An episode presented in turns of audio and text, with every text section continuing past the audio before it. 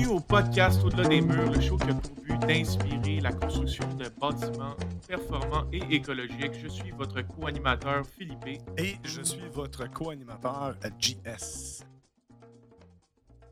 Aujourd'hui, on est accompagné de André Fauteux, qui est éditeur et rédacteur en chef du magazine Le 21e siècle. André, merci beaucoup d'être avec nous aujourd'hui.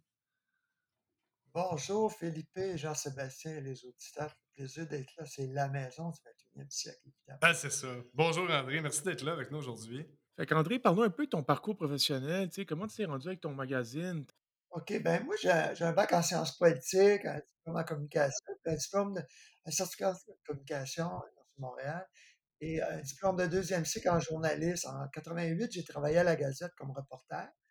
Et après ça, j'ai travaillé cinq ans chez Habitabec où je me suis spécialisé en maison saine écologique en parlant beaucoup, entre autres, aux chercheurs de Ressources naturelles Canada et de la Société canadienne d'hypothèque et de logement.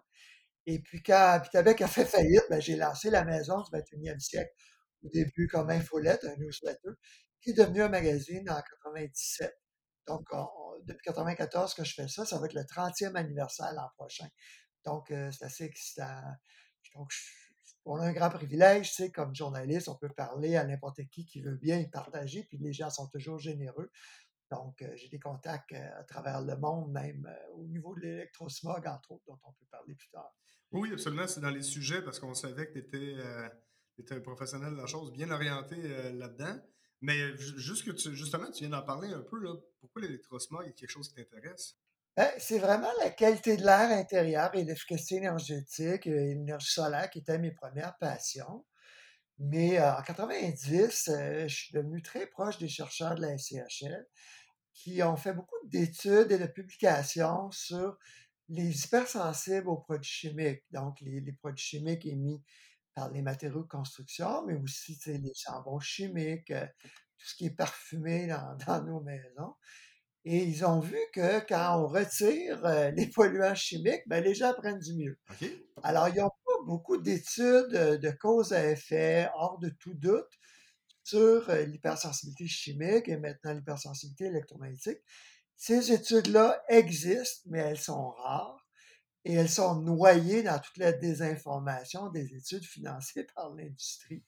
Mais c'est le gros bon sens. Les gens comme les, allergiques, les asthmatiques prennent du mieux quand on dépollue l'environnement chimique. Et donc, c'est la, même chose avec euh, euh, les polluants électromagnétiques. Et la SHL a publié des, des études là-dessus vraiment très intéressantes, entre autres avec un médecin qui a sondé une trentaine ou une quarantaine de ses patients qui, ont démontré hors de tout doute, quand on rénove les maisons, qu'on bâtit avec moins de polluants, ben c'est le gros bon sens. C'est pas juste les hypersensibles qui prennent du mieux, mais tout le monde qui sont sensibles, comme il y a beaucoup de gens aujourd'hui qui sont sensibles au parfum hein, dans, mmh. la société. Il y a, des, euh, des villes, des provinces comme l'Ontario, la Nouvelle-Écosse, où, où il, y a, eu des cliniques euh, de santé environnementale. Donc, euh, il y a des politiques comme, qui recommandent ou qui interdisent de porter, porter les parfums, par exemple, dans, dans les autobus. Euh, mais même au CHUM, il y a un médecin, Louis Jacques, qui traite les hypersensibles, qui a demandé aux gens d'éteindre le Wi-Fi, par exemple. Et il y a quelques minutes, ce matin, je parlais à, Christian-Marc Gendron, un musicien super connu qui fait des tournées à travers le monde. Mmh qui est, accommodé quand il fait des concerts, ou même à la radio et à la télé, parce que les, techniciens, il y en a qui ont vu qu'eux aussi, ils prennent du mieux quand on coupe le Wi-Fi, par exemple.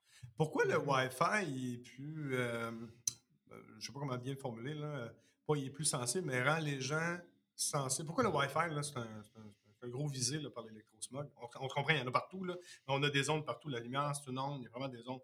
Pourquoi spécifiquement le Wi-Fi serait euh, euh, Mais le Wi-Fi, des fois, les routeurs sont de, de puissance industrielle dans les écoles et ailleurs. Oui. même, le Bluetooth, les EarPods euh, Bluetooth, lui, il me dit que c'est la pire chose quand il est dans un avion et qu'une personne a sa tablette Wi-Fi, mais aussi ses émetteurs euh, Bluetooth. Lui, ça le rend extrêmement malade quand c'est son voisin immédiat. Donc, ce qu'il faut comprendre, c'est non seulement la puissance de l'émetteur, mais la proximité des gens qui reçoivent ça.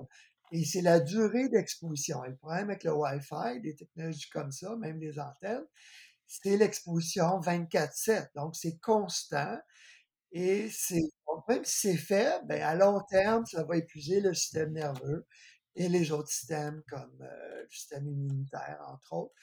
Euh, donc, c'est puissance de l'émetteur, mais la distance de l'émetteur par rapport à la personne qui le reçoit et aussi l'exposition constante qui fait que des gens ont des problèmes de, de sommeil, euh, des maux de tête, des acouphènes, des choses comme ça.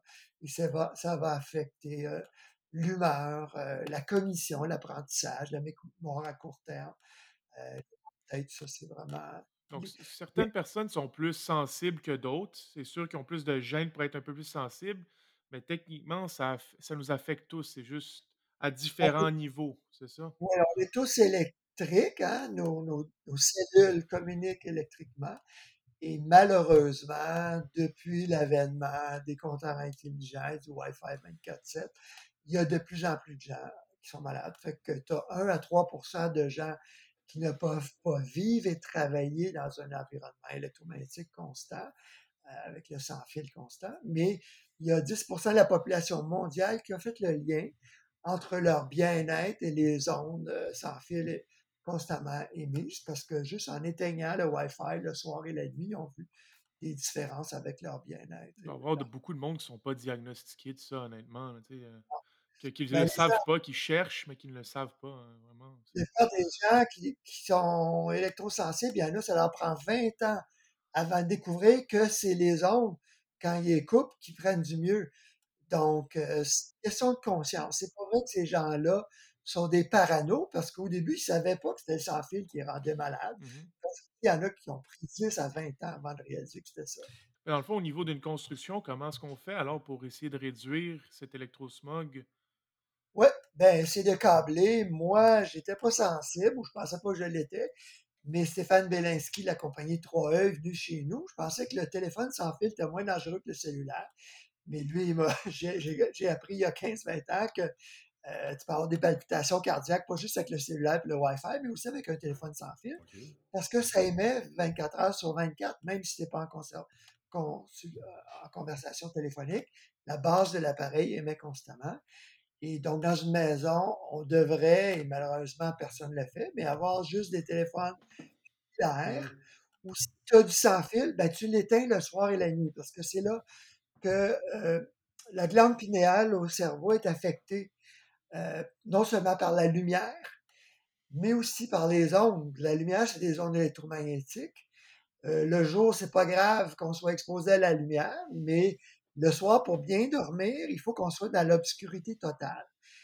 Et les micro-ondes pulsées par les technologies fil ont le même impact que la lumière le soir et la nuit. C'est-à-dire que euh, il y a plus de, ça réduit ou ça arrête l'émission de euh, mélatonine au cerveau. Mélatonine qui va gérer non seul- seulement notre sommeil et l'humeur, mais c'est peut-être euh, l'hormone la plus puissante que le corps produit pour lutter contre le cancer. Ah Alors, c'est pour ça qu'on va être dans l'obscur, on va, on va, on va euh, réduire l'intensité de la lumière le soir et la nuit, mais aussi euh, les couleurs. hein. On veut être dans le jaune-orange comme l'incandescent, plutôt que les DEL très, très puissants. La lumière blanche-bleue, on entend beaucoup que c'est dangereux. Ben, le Wi-Fi et les téléphones sans fil, tout ça, ça, a le même impact. Moi, j'ai essayé de, de programmer euh, mon routeur Wi-Fi pour qu'il se ferme entre une certaine heure et une autre certaine heure. Puis, je n'ai pas réussi à le faire. Écoute, j'ai pas passé 8 heures là-dessus non plus. J'ai pas appelé un Ah, professionnel. Comment qu'on fait? Ah, ben là, vous pourriez parler à José Lévesque de Vert Techno, OK, vert-techno.com. qui est le vice-président du Rassemblement électrosensibilité. Lui, c'est un technicien qui est devenu hyper sensible. Du sang dans les yeux, le nez qui saigne. euh, des- Il était au bord du suicide, euh, vraiment parce qu'il avait une qualité de vie horrible. Et là, il va beaucoup mieux parce qu'il n'y en a pas à la maison, puis il ne s'expose pas le soir et la nuit. Lui, il va câbler les maisons avec des câbles Ethernet. Moi, j'ai ça sur mes trois étages. J'ai posé ça chez nous. Donc, le Wi-Fi, c'est pratique si tu as besoin, mais pourquoi tu as besoin de Wi-Fi à la maison? Tu ne marches pas debout sans arrêt avec ta tablette. il y a des adaptateurs, je peux vous montrer son site web. Euh, un iPad ou un iPhone, on peut filer ça pour naviguer sur Internet. Ben, au-delà des ondes, parce que j'entends qu'il y a une pollution euh, par les ondes, l'électrosmog, c'est très, c'est de plus en plus prenant parce qu'on a de plus en plus de signaux en plus, puis ces signaux-là, probablement qui tombent en résonance ou en espèce de micro-résonance qu'on ne connaît pas. je pense avoir en ce moment.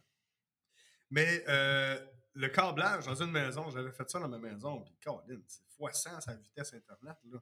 Ça aussi, exact. Juste pour Netflix, là, mettons, on jase de base, on est très basic. Là juste pour Netflix, ta qualité d'image est de, loin meilleure quand tu es filaire. C'est ça, quand tu es sans fil, c'est plus lent, il y a plus de risque de piratage, puis ça rend malade en plus. Mmh. Alors, c'est imposé, mais en fait, les gens ne savent pas. José l'évêque de Vert Techno, c'est l'expert pour dire comment le faire, que ce soit Cogeco, Vidéotron, les autres. c'est l'éducation auprès du public, mais aussi des professionnels et des fournisseurs de services Internet.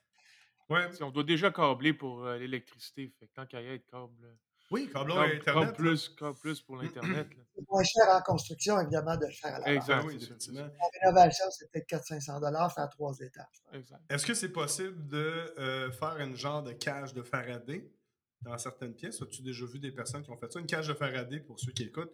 Oui, les gens qui sont extrêmement malades et qui ne veulent pas vendre leur maison ou déménager de leur appartement ou de leur condo, il y en a qui n'ont pas le choix de faire ça. Euh, en construction, en rénovation, on peut mettre des pare-vapeurs d'aluminium. Mais là, le risque, c'est si les ondes rentrent dans la maison, c'est réfléchi par l'aluminium, ça crée des points chauds, des hotspots, où il va y avoir concentration très élevée d'ondes. c'est comme le dernier recours, ou l'autre dernier recours, c'est la cage de Faraday en, en, baldaquin autour de ton lit avec un tissu argenté. Vous pouvez aller sur le site de, de 3E, em3e.com pour découvrir ça. C'est un fournisseur ontarien, Safe Living Technologies, le site slt.co. Euh, même sur le site de SLT, vous pouvez avoir un, rabais de 10 avec le code de promotion La Maison, puisqu'ils ont commandité des, euh, des événements qu'on a fait que si je comprends bien, vraiment, ton, ton premier intérêt n'est pas dans la performance des maisons, c'était vraiment dans, dans la question de d'avoir une maison plus saine. Fait que c'est ça qui t'a vraiment euh, apporté dans, dans, dans, dans, le domaine de la maison? Non, mon premier intérêt, c'est l'efficacité énergétique. L'efficacité, ah oui, OK. Oui, puis tout ce qui est solaire, maison solaire. Euh, celui qui m'a instruit, c'est l'architecte Christian Ouellette, qui avait l'Institut Grasse, où il donnait des cours sur l'efficacité énergétique à Montréal avec Yves Perrier euh, qui a un bac en architecture, puis qui est journaliste dans le domaine. Et puis, euh, c'est Christian Wallet qui m'a parlé des hypersensibles aux produits chimiques. Et avec la SHL, c'est là que j'ai découvert l'électro-hypersensibilité. Mmh Donc, c'est après que j'ai commencé à parler de matériaux sains, euh, des dangers des moisissures, etc. Et euh, ce qui est vraiment cool, c'est les chercheurs de la SCHL qui parlaient que les gens prenaient du mieux quand on assainissait les maisons d'abord avec euh, les produits chimiques, moisissure, humidité, tout ça. Puis après coup, la CHL a financé une étude où ils mesuraient les champs magnétiques 60 Hz dans la maison. Ça, c'est le champ magnétique du courant qui rentre, tout ce qui est filaire, les lignes à haute tension, mais surtout le câblage domestique, les mises à la table, souvent des problèmes, euh, des gens qui sont malades à cause des mises à la table sur l'entrée d'eau euh, métallique. Euh, il faut scier l'entrée d'eau puis mettre une section de plastique pour empêcher que euh, les champs magnétiques arrivent des voisins rentrent dans nos maisons. Euh, puis, donc, la CHL, ils n'ont jamais publié l'étude, mais ils m'ont autorisé à faire un article là-dessus. Ça s'appelle Les champs électromagnétiques dans les maisons canadiennes sur mon site maisonscène.ca. Et Protégez-vous a, repris les, les, résultats de cette étude-là sur les niveaux de champs magnétiques. Puis ça, c'est avant que le sans-fil, c'est dans les années 90. Mais le plus polluant maintenant, c'est le sans-fil parce que c'est des plus hautes fréquences, puis c'est 24 heures sur 24, des fois très, très vite. Alors, j'invite les gens à aller voir mon site maisonscène.ca. On a une section électrosmog. Fait mettons, euh, si on résume pour l'électrosmog dans la construction neuve, euh, ce serait quoi les aspects simples à mettre en place? tu parlais de, la mise à la terre, fait que le ground. Ouais, si on construit une maison, euh, on, va penser aux expositions plus de quatre heures par jour ou par nuit. Donc, la chambre et le bureau euh, l'idéal, c'est d'avoir des câbles blindés, le fameux BX, ce qu'on met dans la construction commerciale, les gaines d'aluminium. Ça coûte cher de le faire dans toute une maison, mais tout autour, euh, comme à 10 pieds, autour de ton fauteuil de travail puis ton lit, parce que ça, traverse les matériaux, hein, les champs électriques qui viennent du voltage, ça traverse les matériaux, mais heureusement, ceux-là sont faciles à blinder avec du métal. Mais les champs magnétiques, eux, ça coûte extrêmement cher des blindés avec euh, un matériau qui s'appelle mu-métal, M-U-M-E-T-A-L. Euh, donc, ce qu'il faut comprendre, c'est que la distance a toute l'importance. En général, à trois pieds, six pieds, ça tombe à zéro ou presque à zéro. Donc, ça, je dis, c'est comme une bulle autour, là, à travers les murs et les planchers, les plafonds. Pensez d'avoir des câbles blindés et éloigner les appareils des tables de nuit, par exemple. Euh, parce que les lampes, hein, ils n'ont pas trois fiches, c'est pas groundé, ça émet Hmm. énormément. Tous les fils avec euh, le fil Romex, euh, qui sont une gaine d'aluminium, ça va émettre un champ magnétique puissant jusqu'au centre, au centre des pièces. Donc, euh, ça qu'on veut, le câble BX. Euh, quoi d'autre? Ben, c'est ça. Tous les, éloigner les appareils électriques à au moins trois pieds. Puis on peut avoir des interrupteurs parce que quand tu ne consommes pas d'électricité, tu n'as pas de champ magnétique, mais la minute que le fil est branché, qui est sous tension, il y a un champ Mhm. électrique. Même si c'est pas Si allumé. ouais, si tu peux l'éteindre à- à- avec un, euh, un interrupteur, euh, une switch à l'entrée de ta pièce, à six pieds de ton lit, ou au moins à trois pieds de ton lit, déjà tu réduis de beaucoup. Et donc, pas aucun appareil euh, qui émet sans fil, cellulaire, téléphone sans fil, au moins euh, à six pieds. euh, Ouais, on veut créer 15 une bulle, en fait, autour de ta zone de repos, là, pour qu'au moins, Ouais, la nuit, là, et ben, idéalement, tu parlais du bureau tantôt parce qu'il y a beaucoup, de plus en plus de gens qui travaillent à la maison. On passe beaucoup de temps là. En même temps, souvent, on travaille devant un ordinateur. Mais on s'entend. Les zones, des, mettons, les oasis de repos, euh, on veut justement créer une petite bulle euh, anti-électrosmog. C'est assez simple, là, passer du BX. Là. Euh, c'est pas un ouais. gros surcoût. Tu sais, on n'a pas besoin de tant de plugs que ça dans une chambre. On en met quelques-unes. On veut aller plus loin. On s'en va avec les, les interrupteurs qui, euh, qui vont couper le courant là, à, à l'extérieur de la chambre, par exemple. Puis le, ground, moi, ça m'intrigue. le ground, c'est quoi qu'il faut qu'on ground? C'est le- l'entrée d'eau? Bon, alors, le code de l'électricité, le registre du bâtiment exige que notre système, soit, le panneau électrique soit mis à la terre, des questions de sécurité. Mhm. Et quand il y a une plomberie métallique, c'est fait systématiquement là-dessus. Ah, Sauf que, sauf qu'il y a des micro-courants qui circulent à travers les maisons, qui font un champ magnétique, des fois très élevé, proche des lits, et des fauteuils de travail. Et ça, il y a Jean-Claude Morin à Magog, l'électricien, entre autres, qui l'a beaucoup fait. Euh, c'est, ça peut être dangereux parce que des fois, le champ, les micro-courants sont assez puissants. Donc, avec un électricien et un plombier, la première chose qu'on va faire, c'est qu'on va transférer la mise à la terre du panneau électrique sur des tiges métalliques enfouies dans le sol, comme on fait à la campagne, là où il n'y a pas d'aqueduc. Euh, les nouveaux bâtiments, toute la plomberie est en plastique, donc il n'y a pas de c'est problème. ça. C'est plus les vieux bâtiments où la plomberie, à travers la maison, est en métal. Je comprends. Donc, après avoir transféré la mise à la terre, après ça, on peut faire venir un plombier, puis il faut scier l'entrée d'eau euh, pour mettre une section qu'on appelle diélectrique, juste un, un pied de, de C'est plastique, ça, pour faire un genre de, de pont, en fait. pour arrêter que le courant circule sur la plomberie métallique dans les maisons. On se comprend. Mais il y a des plombiers qui sciaient le, le métal, puis il y avait des flamèches, justement. Wow! des fois, le Ben oui, mais c'est, le non, le ground est circule. là pour une raison. Là. C'est relativement simple. Fait qu'on câble Internet. T'as Ethernet, en fait, on a un 4, 4 5, 4, Un 6. câble Un câble Ethernet, c'est ça, comme les grosses prises électriques là, pour les- Exactement. On met du BX, euh, du BX euh, style commercial pour euh, les zones de Oasis. On peut le faire sur la maison au complet, mais on peut se concentrer Ouais. surtout dans. Puis autrement, c'est de respecter le code de l'électricité. Quand on ne respecte pas le code de l'électricité, Hum, ça peut créer des champs Ah, électriques et c'est magnétiques. Euh, étant donné que tu es dans le domaine de la construction là, depuis déjà euh, quelques décennies, je m'excuse de le dire comme ça, mais euh, ça fait quand même 30 ans, depuis euh, ça, 30 ans.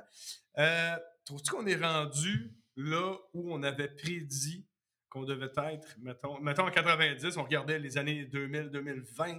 On est-tu rendu où on devrait? Non, c'est malheureux. Euh, en 90, la SHL a lancé son concours de maisons saines et en même temps, Ressources naturelles Canada avait son concours des maisons performantes. OK. Les gagnants ont construit des maisons qui coûtaient 70% moins cher de chauffage. À l'époque, c'était chauffé avec la géothermie. Aujourd'hui, des thermopompes tellement puissantes et abordables qui réduisent de facilement de 30, 40, 50% Quand on fait des enveloppes hyper étanches, évidemment des maisons hyper bien ventilées, en suivant les exigences techniques Nouveau Climat. Mmh Mais malheureusement, ces exigences-là ne sont pas dans le code du bâtiment. On a un retard terrible. Euh, en, en 83, le Québec était la première province à adopter les recommandations fédérales en efficacité énergétique dans le code de construction. En 2012, je pense qu'on était la dernière province. On avait, déjà un énorme retard. Euh, c'est là que euh, le problème Nouveau Climat qui est arrivé en, 1999 est devenu plus sévère quand le Code de construction 2012 a rehaussé les exigences de, 20% en efficacité énergétique. Malheureusement, ils n'ont pas imposé le test de vitrométrie dépressurisant les, chantiers pour connaître les taux de, des changements d'air naturels ou provoqués avec une, une, pression de 50 pascal.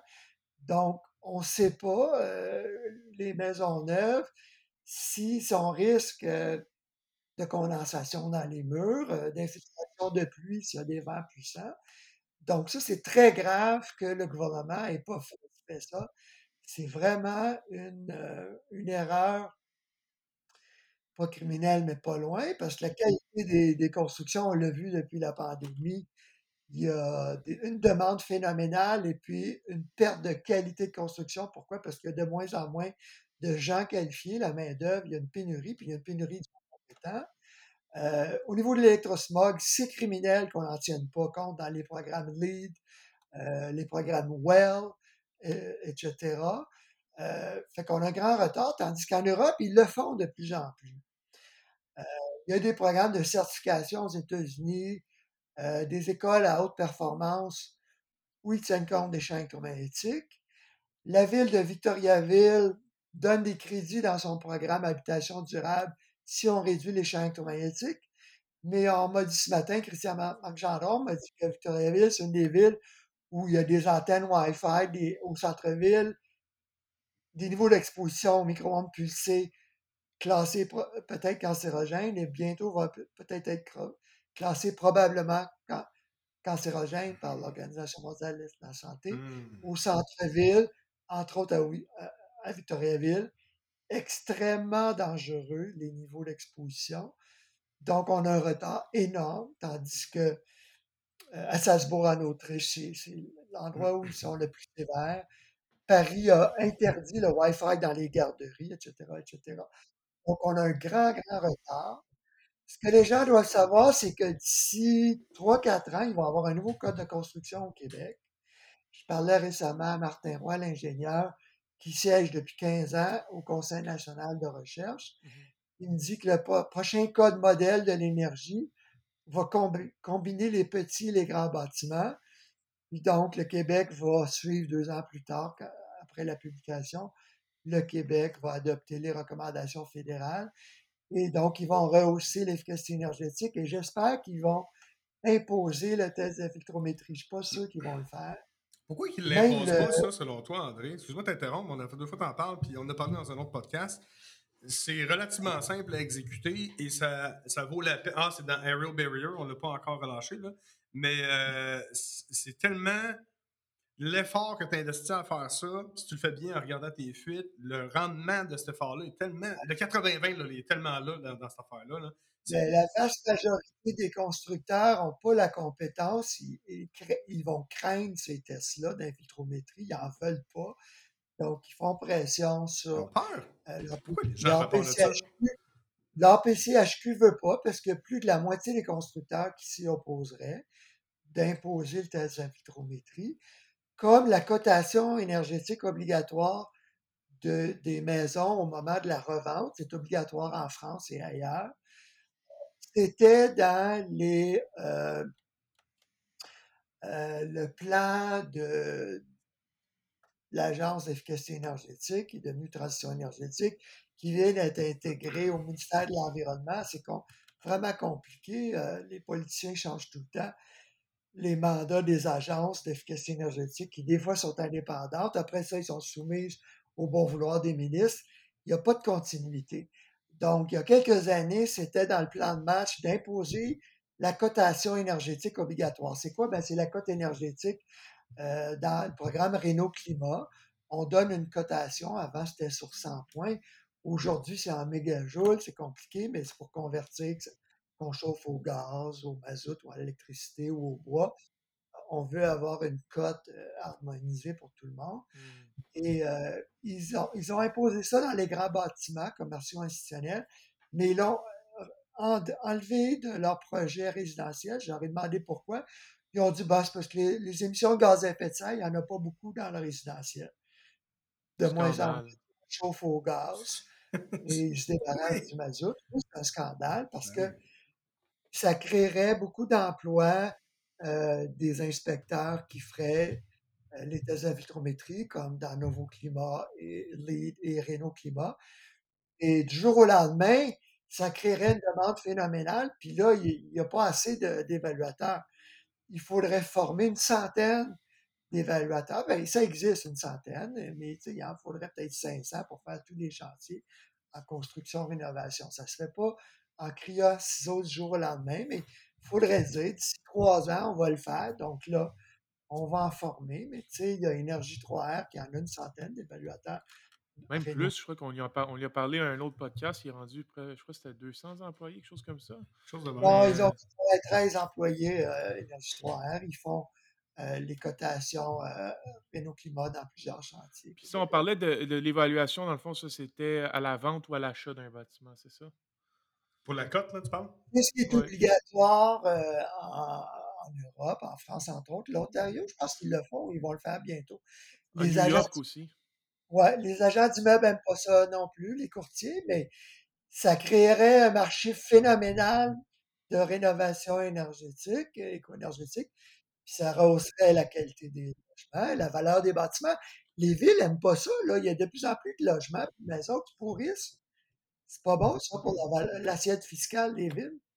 Donc, on sait qu'on n'est pas rendu, on s'est pas rendu là très loin où est-ce qu'on était, où est-ce qu'on avait projeté être, mais pour le futur, qu'est-ce que tu en penses? On est Au début des années 90, là, ce qu'on connaissait en 95, euh, comme avec les problèmes de, construction neuve ou de rénovation, on n'a pas réinventé la roue, on a toute l'information depuis 30 ans. Ah, ben oui. Donc, les connaissances sont là, c'est la volonté politique. Euh, mais avec les changements climatiques, les gens qui meurent, euh, quand on a de plus en plus de, de pannes d'électricité prolongées, euh, d'infiltration d'eau, on va devoir le faire. Mais on est toujours, on dort au gaz. Mais moi, en tout cas, nous, on est tous dans le domaine de l'efficacité énergétique, fait qu'on baigne toujours dedans. Fait que c'est sûr qu'on en entend toujours parler, mais d'une approche extérieure, tu vois-tu un trend général qui s'en va vers euh, un avenir qui est un peu plus euh, permissif ou euh, encourageant des, des, maisons performantes? Oui, c'est sûr que c'est dans le plan, je le disais tantôt. Je peux référer aux gens, je vais juste vous trouver le signet. comment ça s'appelle? Si on va sur Transition énergétique Québec, euh, ils ont euh, un calendrier de, de ce qu'ils veulent faire au cours des prochaines années. Euh, faut juste Sur le site de TEQ, tu dis, c'est ça? Ils vont faire la promotion de la construction et de la rénovation haute efficacité énergétique, c'est sûr. Hydro-Québec est vraiment dans le trouble puisqu'ils viennent de tripler tripler leurs besoins, leurs objectifs d'efficacité énergétique parce qu'ils doivent augmenter de 50% leur capacité de production d'ici 2050, mais de 12% d'ici 7 ans. Et donc, ils ont un retard tellement grand qu'ils disent qu'il va falloir mettre des centrales nucléaires en plus des nouvelles centrales hydroélectriques. Donc, d'ici 10 ans, il, y a, énormément de choses positives qui vont se faire. D'ici quelques semaines, ils vont annoncer le programme Logivert Hydro-Québec qui va donner Oui. 9 000 pour la géothermie. 9 000 la tonne de puissance en géothermie. Donc, soudainement, là, du jour au lendemain, il va y avoir plein d'incitatifs. Donc, je suis très, optimiste pour former les gens. Il y a très peu de foreurs en géothermie, par exemple. Ils vont avoir, ils pourront pas répondre à la demande euh, d'ici deux ans en géothermie, par exemple. Il faut, se grouiller le derrière pour former les gens. Ouais, en même temps, euh, en même temps, tu sais, nous autres, on est dans la mécanique du bâtiment, dans le monde du bâtiment passif, et j'ai euh, de la misère à justifier les coûts de géothermie avec, euh, avec les, les- les charges de chauffage et de climat. Ben, surtout charges de chauffage, c'est ridicule dans une maison passive, comment on peut... euh, Oui, dans les petites maisons efficaces, c'est sûr, mais avec des subventions de 9 000 la tonne.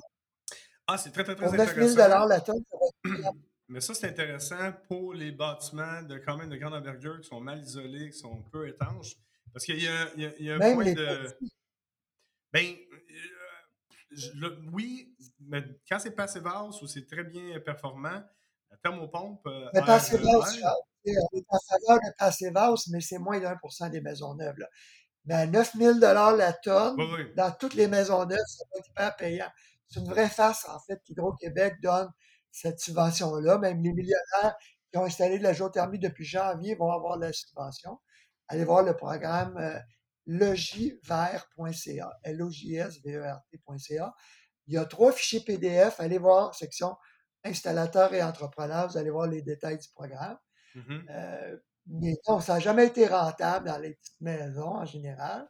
Sauf quand on va avec la compagnie géothermique qui réduit de beaucoup les coûts de forage euh, avec des petits tuyaux de 3 pouces en diagonale.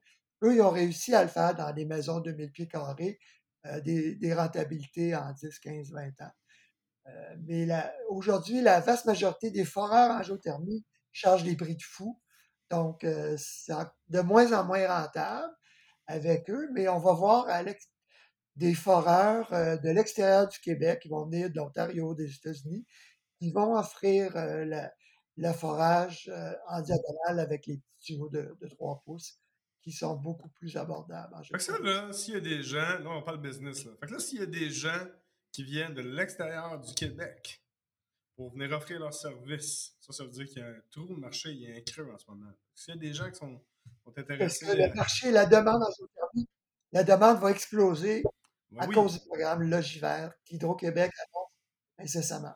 Pour les maisons existantes. Parce que pour les maisons ultra performantes, honnêtement, je, je, je, je- je ne vois pas comment c'est Euh, dans la Maisonneuve aussi, Ou maison neuve performante, dans le net zero ready, ces choses comme ça, là. Non, non, les thermopompes aéro sont, sont de, de loin meilleurs. Mais pour les bâtiments existants, c'est vrai que la géothermie est idéale. Mais la encore là, la géothermie a son challenge parce que ton, ton puits de chaleur, c'est le sol. Puis, ce que, en fait, pour avoir une géothermie à l'équilibre sur 10, 15, 20 ans, il faut que tu injectes autant de chaleur, c'est-à-dire la climatisation, quand tu rentres dans le sol, autant qu'il faut que tu en enlèves l'hiver quand tu chauffes, de quand tu vas puiser. Que ça, ça prend des saisons égales. C'est difficile à, prévoir. Ça se fait, il y a des études de, de- de terrain qui se forment. Je sais, pour euh, les deux tours, à l'île des Sœurs qui a été construite là, il y a une quinzaine d'années, autour de ça. Euh, ils sont sur le bord là, du, euh, du pont. Là.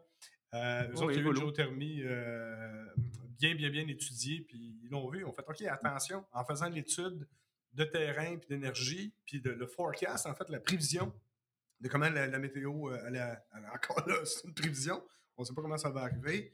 Euh, parce que tu perds en efficacité maintenant avec le temps si tu, climes trop, si tu chauffes trop. Fait que tout ça pour dire que géothermie, oui, bâtiment performant, euh, bâtiment existant, bâtiment performant, sincèrement, euh, il y a d'autres stratégies beaucoup plus simples que ça.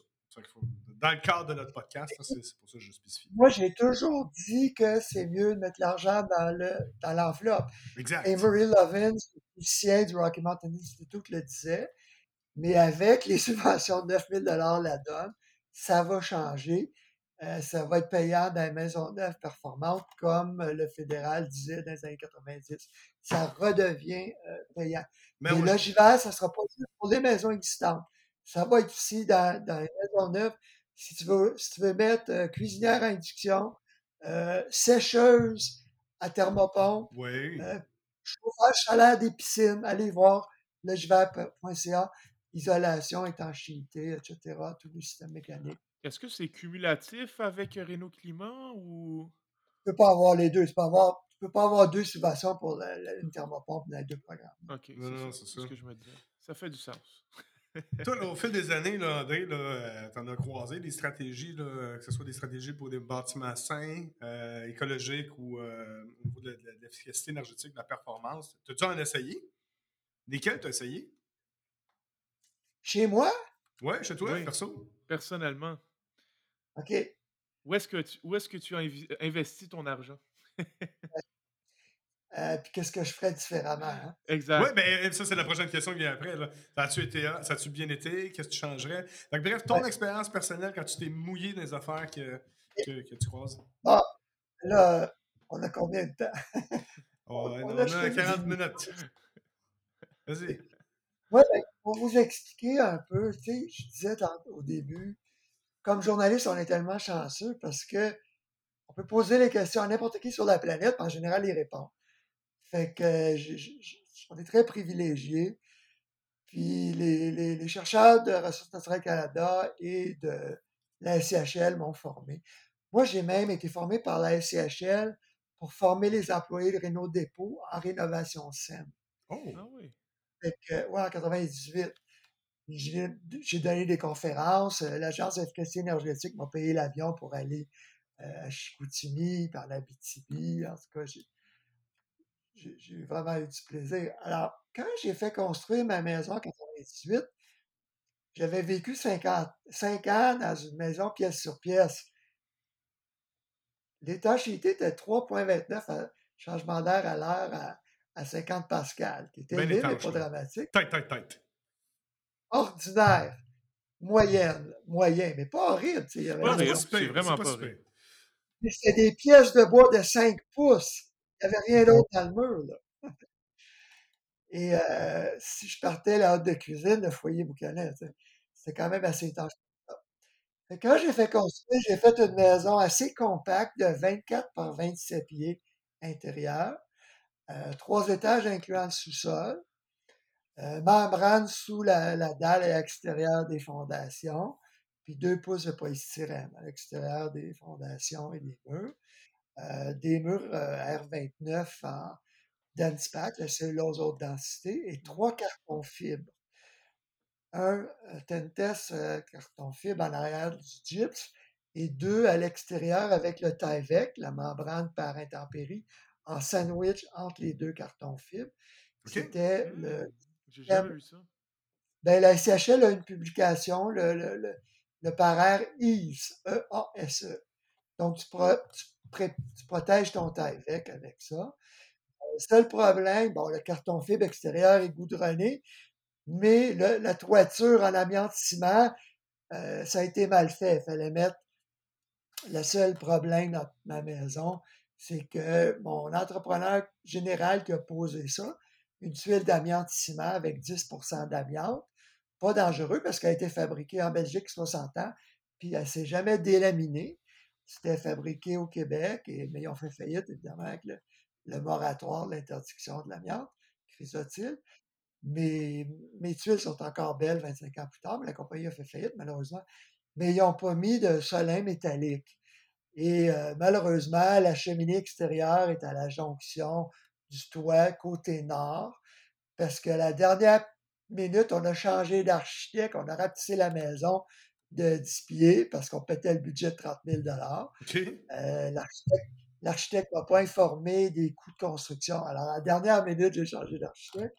Ça pour dire que moi, je, je déconseille aux gens de mettre une cheminée extérieure côté nord, surtout si le toit se, vide parce que la glace poussait.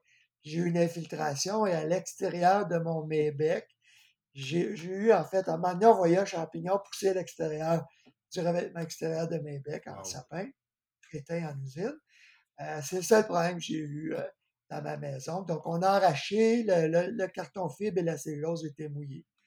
Euh, autrement, qu'est-ce que je ferais différent? J'ai, j'ai mis la majorité des fenêtres au sud, mais la vue sur le lac est à l'est. Hmm. Donc, mon, mon vitrage est trop grand à l'est.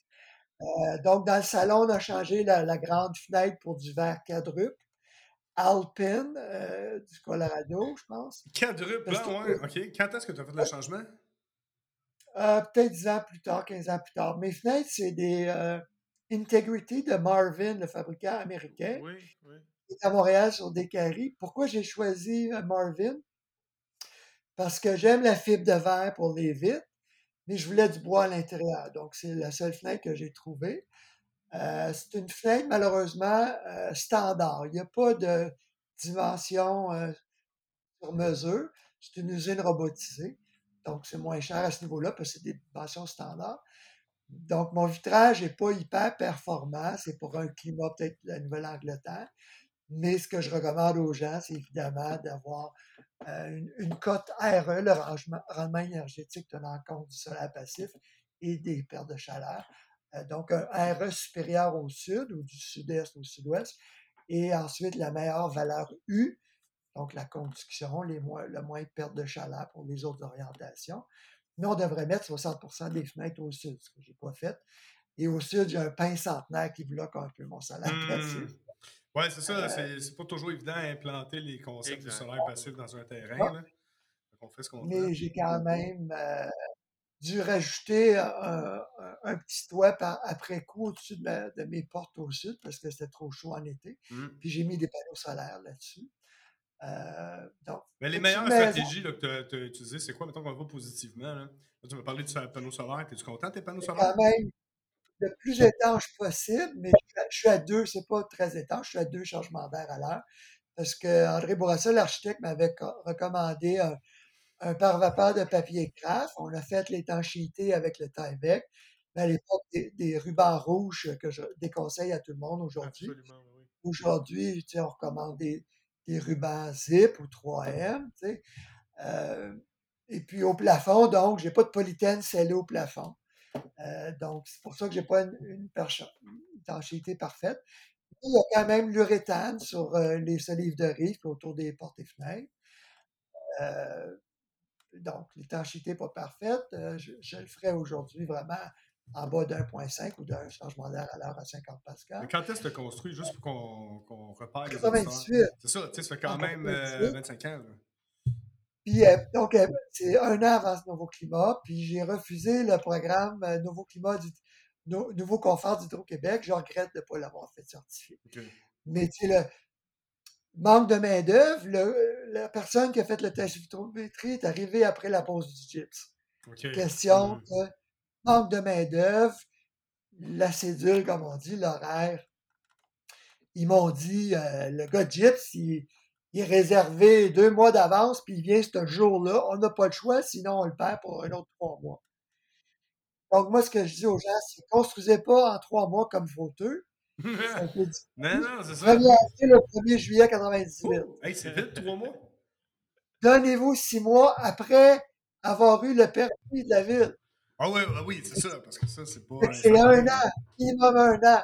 Ah, Puis construction. Là, ma soeur est en train de le faire dans le canton de l'Est, Ouais. puis elle m'a consulté. On dit nul n'est pas fait dans son pays, mais elle m'écoute, ma Ah soeur. ouais, Je, je suis ok, bien, c'est bon. bien surpris. Puis elle fait ça avec euh, des gens qui, qui me lisent euh, depuis longtemps. Euh, un excellent constructeur des cantons de l'Est, Urbaneco.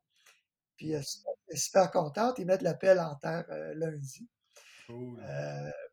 Qu'est-ce que je ferais différent? Fait que j'ai rajouté de la laine de roche au grenier. On est rendu à R80 au grenier. Mais j'ai appris des cohabitations d'Emmanuel Cosgrove. Il faut faire attention parce que si tu en mets trop, ben là, c'est le poids sur ton gyps au plafond. J'ai des petites fissures dans, dans- dans ma chambre là, parce que mon plafond à six pieds, mon plafond est beau, là, à six pieds, on va en diagonale jusqu'au puis j'ai des petites fissures. Euh, mais euh, euh, quoi donc, qu'est-ce qu'il y a de spécial? Au niveau mécanique, tu, tu parlais de panneaux solaires. Je sais que tu as, peut-être des batteries, tu des thermopompes. Oui, j'ai- évidemment, j'ai un, un, un ventilateur récupérateur de chaleur euh, reconnu R2000 ou Nouveau Climat, donc ceux qui ont une récupération de chaleur plus élevée à moins 25 Celsius, donc approuvé par Nouveau Climat. Euh, après ça, on a rajouté un power pipe après coup pour récupérer la chaleur des eaux grises, la douche. Euh, j'ai rajouté progressivement des panneaux solaires, des batteries. Après 12 ans, on a changé les batteries au plomb il y a un an pour des batteries au lithium. J'ai 10 kWh de réserve, qui n'est pas énorme, mais qui est bonne pour quelques jours pour mon bureau, puis mon salon, la télévision, l'éclairage, à la moitié de la maison. Euh, le puits, la pompe de mon puits, l'eau est à 300 pieds, mais on met de l'eau euh, pendant 2-3 jours. Euh, qu'est-ce que j'ai? J'ai un détecteur de fuite d'eau à côté du chauffe-eau puis derrière la laveuse. On éteint tout, le temps les robinets quand on ne sert pas de la laveuse pour avoir le dégât d'eau. Qu'est-ce que j'ai? À l'extérieur du VRC, c'est un, live breath, puis j'ai l'épurateur PFT à, flux turbulent, 6 filtres en série, qu'on change deux, on en change deux par année. Donc, pour protéger les conduits, on a des filtres euh, côté 13, euh, MERV 13, donc haute, efficacité MERV 13. Ça protège les conduits, puis ça protège nos poumons, évidemment. Oui. tout le monde devrait avoir ça, encore plus depuis qu'il y a plus de pollen et de feu avec les changements climatiques. J'ai racheté deux thermopompes. Une, euh, les deux sont sans, conduit parce qu'on chauffait avec des plaintes et des convecteurs. Mais mon bureau, ma chambre sont à l'étage. Euh, j'en ai une qui a 12 ans. On me dit que c'est presque en fin de vie. On ne sait pas combien de temps que ça va durer. Il euh, faut que tu, me dises, euh, parce que l'efficacité baisse, on ne le sait pas, hein, mmh. Jean-Philippe? Toi, tu as rajouté la deuxième pour le rez-de-chaussée et le sous-sol. Je suis super content de ça.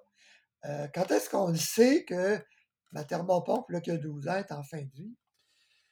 Oh, c'est une très bonne question. Il euh, faudrait trouver une façon d'évaluer la perte d'efficacité directement. Mais la mesurer, ça, coûterait combien de mesurer la perte d'efficacité? Écoute, euh, je ne pourrais pas te répondre en ce moment parce que, tu sais, un système mécanique, d'ordre général, s'il fonctionne, il est à l'équilibre, puis si tu y touches, tu romps l'équilibre, tu sais, ça se peut qu'il se passe quelque chose. Dans le fond, écoute, on n'a pas je n'ai pas travaillé cette question-là. Je vais y réfléchir suite à notre, notre podcast euh, en ce moment, parce qu'effectivement, c'est un bon point. Si la thermopompe fonctionne, il n'y a pas de fuite, ça a bien été, fait, garde-la aussi longtemps que tu es capable. Il y a une série de thermopompes qui sont de moins en moins euh, encore installées parce qu'ils fonctionnaient au un ancien gaz réfrigérant qui était l'R22. Euh, celui-là, ben, c'est. Quoi qu'il y ait un nouveau gaz de remplacement qui existe, mais général, quand tu as R22, ta thermopompe brise, réinvestis pas nécessairement pour tenter de la réparer. En plus, quand le gaz est, différent. Mais là, là, les thermopompes actuelles sont au 410 ou à 410. Euh, c'est plus une logique économique qu'une logique de, performance en réalité. Mais ça vaudrait la peine de, creuser la question là-dessus. Puis c'est une question de disponibilité des pièces. Puis maintenant, c'est une question de coût du technicien. S'en va chez vous, la thermopompe est encore là? Ils ont encore les pièces? Les pièces, est-ce que le manufacturier a encore ces pièces-là? Sont-ils encore redistribuées? Euh, c'est, l'enjeu numéro un, moi je trouve, dans, dans, le domaine de la thermopompe qu'on doit voir dans tellement d'autres choses aussi, mais il y a tellement, il y a tellement d'énergie investie pour créer un système mécanique comme ça que c'est formidable, la climatisation. C'est vraiment formidable. Mais que ça dure 10-12 euh, ans, là, c'est un peu ben, particulier. c'est 2008. Moi, c'est une Fujitsu mmh. euh, Alcyon, là, qui est un inverter, qui a donc un ondulaire plus efficace. Et c'est le gaz R410A. C'est ça, exactement. Ça, c'est le gaz actuel qui est, qui est encore en vigueur actuellement. Fait que tu sais, tu as un inverter, fait que ça, c'est très bien. Tu veux avoir un inverter. Si tu une thermopompe qui n'est pas un inverter, là, c'est pas. Euh, c'est plus pertinent. Mais là, ça fait 15 ans que je l'ai, là. Ben, 2008. Garde-la aussi longtemps que tu es capable de la garder. Euh, Et là, est-ce que c'est efficace qu'une plainte électrique? C'est ça que je veux mesurer, là. On peut-tu mesurer avec euh, la consommation, les températures? Il y a une euh? façon de mesurer ça. C'est une question de. Il faudrait mesurer. il y a sûrement un instrument qui existe. parce que. Tu demander à tes fabricants? Oui, eh bien, en fait, mon questionnement que, je pense, que, que j'exprime pas, en fait, c'est que les, mettons, les systèmes centraux modernes qu'on installe aujourd'hui, sophistiqués avec inverter, vont avoir les, euh, dans le logiciel qui sert de, contrôle, parce que c'est plus qu'un thermostat, c'est ce qu'on appelle des systèmes communicants, il va avoir les rapports de performance. Fait que là, au fil du temps, tu as un data logging qui se fait. Donc là, tu es capable d'évaluer au fil du temps qu'est-ce qu'il y en a au niveau de la performance. Une thermopompe de 2008? Non, mais c'est parce que tu as une thermopompe euh, murale qui n'a pas été conçue à la base pour faire ça. Il y a pas vraiment. Les contrôles pour thermopompe murale ne sont pas si sophistiqués que ça. J'en ai trouvé un dernièrement euh, qu'on va, qu'on va revendre bientôt, qui, qui s'appelle le POC. C'est un genre de thermostat. Je dis POC, P-U-C-K. Euh, je dis que c'est un genre de thermostat parce que en réalité, c'est une POC, ça a l'air d'une POC de hockey qui est installée au mur. Et euh, tu as deux façons de l'utiliser. La première façon, ben, c'est que tu l'utilises comme euh, contrôle. Donc, un signal infrarouge qui s'en va vers ta thermopompe, comme si tu avais une, une, manette. Et lui, ben, en fait, est accessible en ligne. Donc, euh, par définition, tu es capable d'aller obtenir tes, ton rendement. Mais c'est de l'aftermarket, ça, et ça, ça, c'est en train de sortir.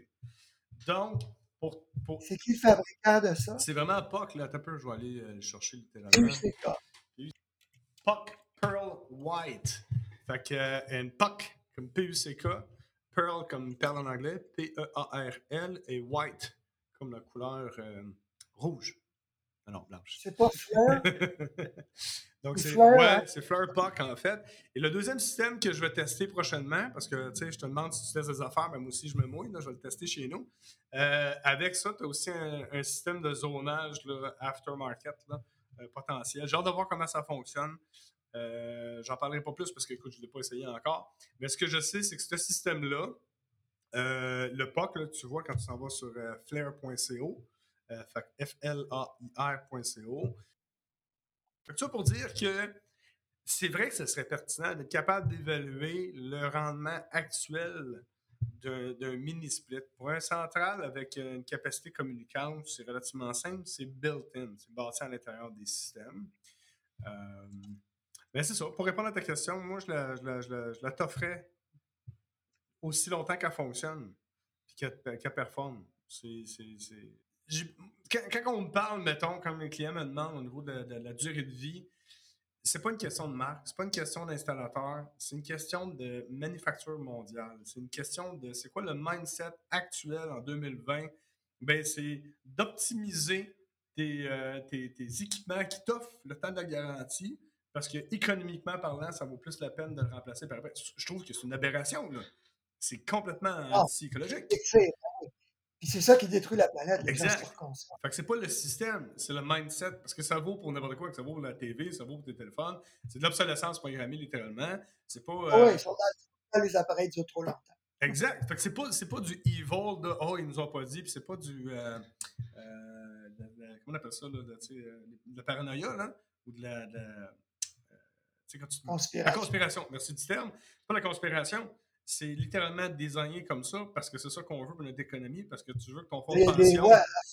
la France a adopté une loi sur l'obsolescence programmée, puis Québec va le faire. Eh ben, tout le monde s'en Ça, définitivement, définitivement. Fait que, tu sais, une machine qui a été bien construite, qui a bien fonctionné, qui a été bien entretenue.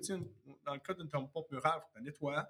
Euh, si elle a bien été installée, il n'y a pas eu de fuite regarde, conserve-la, elle fonctionne. Un moment c'est sûr qu'il va avoir une durée de vie. C'est un système mécanique, c'est pas éternel, cette chose-là. Tu sais. Mais euh, non, Si on revient à ce que je ferais différemment, ben c'est la première chose, c'est vraiment. Ben, un, je ne mettrais pas ma maison collée sur un pain centenaire là, pour avoir de l'ombre à l'heure du midi. OK. Parce que la partie la plus longue de la maison doit aller au sud. Moi, je pense 27 pieds sur le lac, 24 pieds au sud. Après ça, ben, c'est l'étanchéité que je ferais parfaitement. Je n'aurais pas aucun uréthane, aucun isolant plastique dans ma maison. Euh, si vous en mettez, il faut mettre ça à l'extérieur de l'enveloppe. C'est dangereux pour le feu, mais aussi les, faibles émissions de gaz ignifuges, sais, les retardateurs de flamme. On mesure ça dans les chambres à coucher quand les plafonds sont isolés à l'uréthane ou au polystyrène ou au polysulfonurate. Il y a un enfant euh, au Luxembourg, des gros problèmes de peau et respiratoire, d'allergie à cause des gaz ignifugeants. Donc, des plastiques dans la maison, on n'en veut plus du tout, on n'a pas besoin, sauf pour les membranes par vapeur, par intempérie. C'est la seule exception que je ferai. Autrement, zéro plastique dans les maisons, surtout pas dans l'air habitable. Euh, donc, thèse à vitrométrie avant de fermer le gypse. Euh, la meilleure valeur rue euh, des vitrages, sauf au sud, le meilleur rendement énergétique. Euh, j'irai encore avec la fibre de verre ou aluminium, si votre budget est limité, mettre PVC puis aluminium. Mais j'aime pas le PVC, mais PVC quand même acceptable dans les fenêtres. Il y en a qui sont très performantes. Puis ça ne pollue pas l'environnement extérieur parce que c'est un PVC rigide. Euh, qu'est-ce qu'il y a à part ça? Chauffage, ben, ce serait le foyer de masse. je pensais pas chauffer beaucoup au bois. Et j'ai deux arbres de terrain à la campagne. Fait que si tu étais à la campagne ou dans les banlieues avec des grands terrains, le chauffage au bois avec un foyer de masse ou un, poêle à foyer euh, certifié EPA ou au granule ou une chaudière au granule. Il faut aller vers ça parce qu'il faut débarquer le mazout et le gaz puis ça prend une sécurité énergétique, il va y avoir des pannes prolongées. Mmh euh, le programme de bioénergie d'Hydro-Québec, il n'en parle pas, mais la, biomasse, le bois est inclus là-dedans. Il devrait interdire le gaz naturel partout. On le voit avec les cuisinières dernièrement, tous les reportages, à quel point c'est hyper heureux pour les problèmes respiratoires, mais même pour le cancer. Il y a des, il plus de cancer chez les gens qui font la cuisson au gaz, plus de problèmes cardiaques et respiratoires. Euh, donc, il faut bannir le, gaz naturel, sortir de là, puis aller vers la biomasse. Donc, le solaire passif, l'électricité, les thermopompes, puis la biomasse. Euh, mais le chauffage, tout ce qui est masse thermique, mais pas trop mettre de masse thermique, ça coûte super cher. C'est pas nécessaire. Euh, les gens mettent beaucoup trop de vitrage. Hein, évidemment, le, gros problème. Dernièrement, il y a un constructeur qui m'a dit que la ville de, de Val-David veut bien faire, mais ils ont mal compris les principes du solaire passif. Au lieu d'exiger 60 de toutes les fenêtres d'une maison, de mettre ça sur la façade sud, ils ont dit le contraire. Ils ont dit toute la façade sud doit être vitrée. C'est une aberration de faire ça. Oh ça coûte trop cher de vitrage. Les gens gèlent en hiver, puis ils ont des surchauffes en été, puis ça coûterait, ça coûterait une fortune d'ombrager tout ça. Aujourd'hui, la, mode est au toit plat, puis pas de surplomb de toiture. Il faut revenir aux maisons d'antan avec un bon surplomb de toiture au sud. Mais si c'est du plancher au, grenier, il ben, faut faire comme moi, il faut mettre de l'ombrage à, huit pieds d'eau. Euh, moi, c'est juste ma porte patio. Puis là, je, me demande ce que je vais faire avec mes fenêtres de cuisine, à l'ouest puis au sud, parce que c'est là que j'ai une surchauffe. Je n'ai pas d'ombrage extérieur. L'ombrage intérieur ne donne rien quand tu fais cuire ton vitrage. Donc, c'est les principes solaire passif que les gens ont mal compris, mais qu'on connaît depuis les années 80, qui sont mal appliqués. Mais là, ça fait trois semaines, je cours après l'urbaniste la ville de Val-d'Avid qui ne veut pas répondre. J'ai en fait ce que recommande euh, euh, Écohabitation, de mettre 60% de tout le vitrage de la maison au sud et non de vitrer toute la façade sud à 60% qui est une aberration.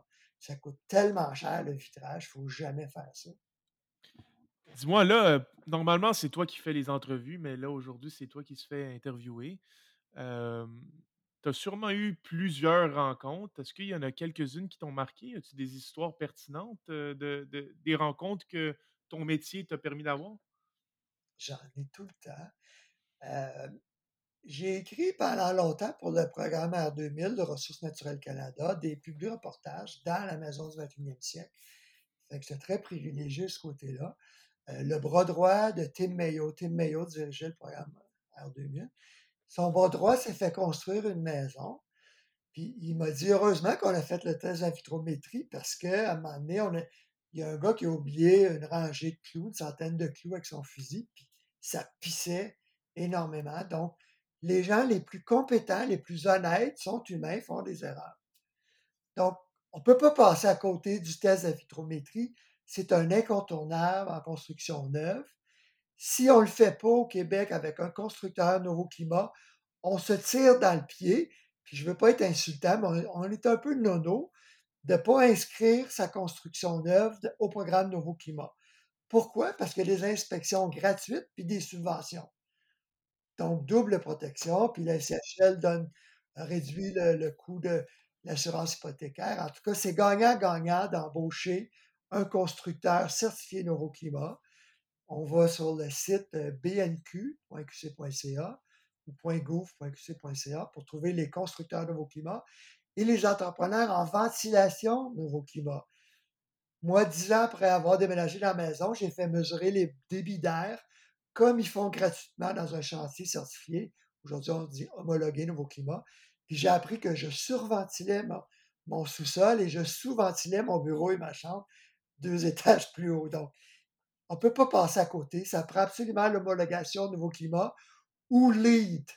Il y en a qui ont laissé tomber nouveau climat, mais qui font la même qualité dans les certifications LEED. Euh, j'ai vu plein de gens avec des bonnes intentions, mais qui ne faisaient pas affaire avec les meilleurs entrepreneurs qui font ça depuis au moins dix ans au quotidien, c'est-à-dire les constructeurs qui sont dans le groupe Select Nouveau Climat. C'est leur produit standard, pas des gens qui font une maison Nouveau Climat ou lead à l'occasion une fois par année. Prenez les meilleurs, parce que les meilleurs, quand j'ai interviewé des gens pour le programme Nouveau Climat, pour le programme euh, R2000 à l'époque, fédéral, ils disaient Ouais, ben tu sais, André, on, on faisait des bonnes maisons, mais quand on a appris à faire des maudites bonnes maisons, on ne pouvait plus retourner en arrière puis, puis faire de la construction ordinaire. Donc, ils font les bonnes maisons, puis des maisons qui ne pourrissent pas, puis qui ne rendent pas les maisons malades.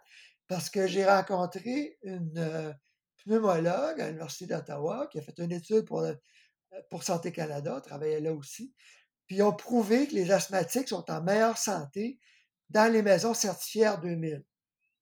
Puis ça, c'est le plus gros mythe, la plus grosse désinformation, c'est de croire que les gens sont plus malades dans les maisons très étanches. C'est que beaucoup de gens ont fait la formation R2000 au nouveau climat ou euh, au nouveau confort, puis là, ils ont triché, ils ne faisaient pas des maisons certifiées par les programmes indépendants. Ils, ils mentaient à leurs clients. Ils disaient, ben, je vais te faire la même maison, mais pour moins cher, mais la même qualité. Mais ce n'était pas la même qualité parce qu'il n'y avait pas de certification, d'inspection indépendante. Mais donc, quand tu as les inspections et la certification indépendante avec les subventions en plus,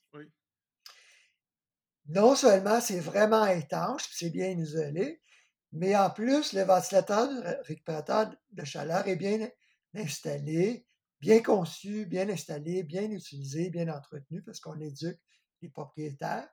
Ça, ça veut dire que le degré d'humidité relative est vraiment optimal en hiver, entre 30 et 40, 45% selon la température extérieure. Et donc, c'est pas trop humide ni trop sec, donc il n'y a pas plein d'acariens, plein de moisissures et de bactéries. Les gens sont en meilleure santé. Ouais, c'est totalement raison. Je suis totalement d'accord avec toi. Et juste pour une petite dernière question, pour l'avenir, dans le fond, des bâtiments québécois, est-ce qu'il y a certaines technologies qu'on devrait garder notre œuvre? Euh, c'est toujours le fun de parler de technologie, mais avant, je veux faire un rappel là-dessus. Sur, c'est la main-d'œuvre qui change tout. Tu peux avoir la meilleure technologie, mais j'ai vu tellement de maisons tout croche, pleines de technologie, mais les gens sont malades, la maison pourrie, puis euh, coûte cher de chauffage et tout ça. Parce qu'il y avait des gens pleins de bonnes intentions, des gens super écolos, mais on l'a vu, regardez l'article dernièrement, il y a deux semaines dans la presse, leur maison de rêve, là, catastrophe, là, avec des écolos, tout euh, qui n'avaient pas de, de permis, euh, qui n'étaient pas euh, RBQ, pas de permis RBQ, de licence RBQ, pas de protection, de garantie des maisons neuves. Alors, les gens qui veulent économiser, c'est ça que ça donne. Oui. Ils ne sont pas informés ou ils tournent tourne les coins ronds, puis après ça, ils blâment le gouvernement. Puis c'est dur de blâmer le consommateur parce que c'est tellement technique la construction. Alors, je ne veux pas leur lancer la pierre, mais ils n'ont pas fait ce qui est facile, d'aller sur le site du BNQ puis embaucher un constructeur certifié Nouveau Climat. C'est sûr, c'est sûr. Ils ont fait faire, ils ont fait confiance à un Suisse qui est venu au Québec faire des maisons hein, pour ne pas le nommer, Eland, Eland qui a fait faillite avec, avec Brave, B-R-A-V-E, qui a fait faillite aussi. C'est dommage, mais je crois que la vision générale de la société était que les, la construction, ben, c'est quelque chose de facile. Tu n'as pas besoin d'éducation pour faire la construction. Donc, je crois que c'est ça qui est pas mal resté dans leur tête. Mais la construction, la bonne construction, c'est comme tu dis, c'est technique c'est pas c'est pas tout le monde qui va la comprendre. Oui, c'est tout le monde serait capable de faire une maison, mais une maison qui est saine et performante, ça prend des experts. C'est malheureux que plein de gens n'aient pas construit il y a 10 ans parce que là, aujourd'hui, je sais pas c'est quoi, un jeune sur deux qui ne pourra jamais se construire parce qu'il n'aurait pas les moyens. Oui. La question des, des, des faillites et des, des, des horreurs de qualité, j'enquête là-dessus, là, mais la garantie des maisons neuves avec garantie construction résidentielle, un organisme indépendant des associations de constructeurs, moi, je pensais que c'était obligatoire pour toutes les maisons neuves. Mais là, ça là, si tu es dans l'autoconstruction ou Oui, que, exact. ou que tu n'as pas d'hypothèque, le prêteur ne l'exige pas, ça, c'est scandaleux que ça ne soit pas obligatoire pour tous, même en, en- en- avec, en autoconstruction, tu as des sous-traitants, ça, de- ça prendrait des inspections indépendantes. En tout cas, on peut s'améliorer de ce côté-là, mais si tu me parles de technologie, c'est juste d'utiliser ce qu'on connaît, comme je disais, de- depuis les années Je suis je suis 90. complètement d'accord que tu le dis, on on l'a déjà dit, là, on on sait ce qu'on doit faire.